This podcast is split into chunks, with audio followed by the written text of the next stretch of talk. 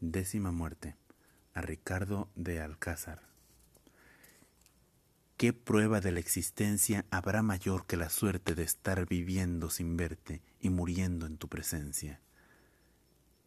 Esta lúcida conciencia de amar a lo nunca visto y de esperar lo imprevisto, este caer sin llegar, es la angustia de pensar que puesto que muero, existo.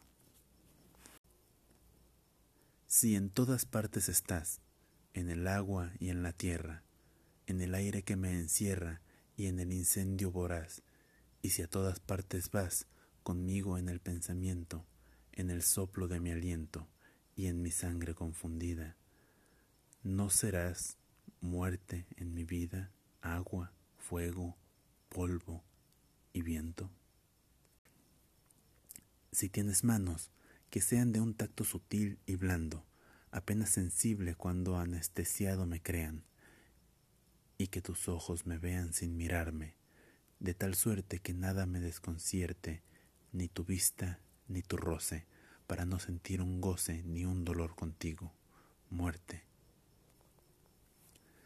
Por caminos ignorados, por hendiduras secretas, por las misteriosas vetas de troncos recién cortados, te ven mis ojos cerrados entrar en mi alcoba oscura, a convertir mi envoltura opaca, febril, cambiante, en materia de diamante, luminosa, eterna y pura. No duermo para que al verte llegar lenta y apagada, para que al oír pausada tu voz que silencios vierte, para que al tocar la nada que envuelve tu cuerpo yerto, para que a tu olor desierto pueda, sin sombra de sueño, saber que de ti me adueño, sentir que muero despierto. La aguja del instantero recorrerá su cuadrante, todo cabrá en un instante del espacio verdadero, que ancho, profundo y señero será elástico a tu paso, de modo que el tiempo cierto prolongará nuestro abrazo y será posible, acaso, vivir después de haber muerto? En el roce, en el contacto, en la inefable delicia de la suprema caricia que desemboca en el acto, hay un misterioso pacto del espasmo delirante en que un cielo alucinante y un infierno de agonía se funden cuando eres mía y soy tuyo en un instante. Hasta en la ausencia estás viva, porque te encuentro en el hueco de una forma y en el eco de una nota fugitiva, porque en mi propia saliva fundes tu sabor sombrío, y a cambio de lo que es mío, me dejas solo el temor de hallar hasta en el sabor la presencia del vacío.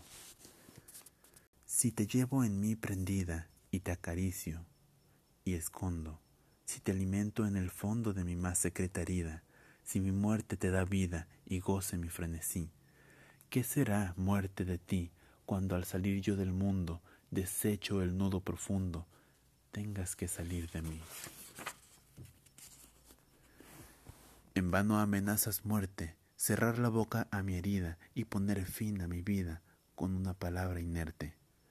¿Qué puedo pensar al verte si en mi angustia verdadera tuve que violar la espera? Si en vista de tu tardanza para llenar mi esperanza no hay hora en que yo no muera.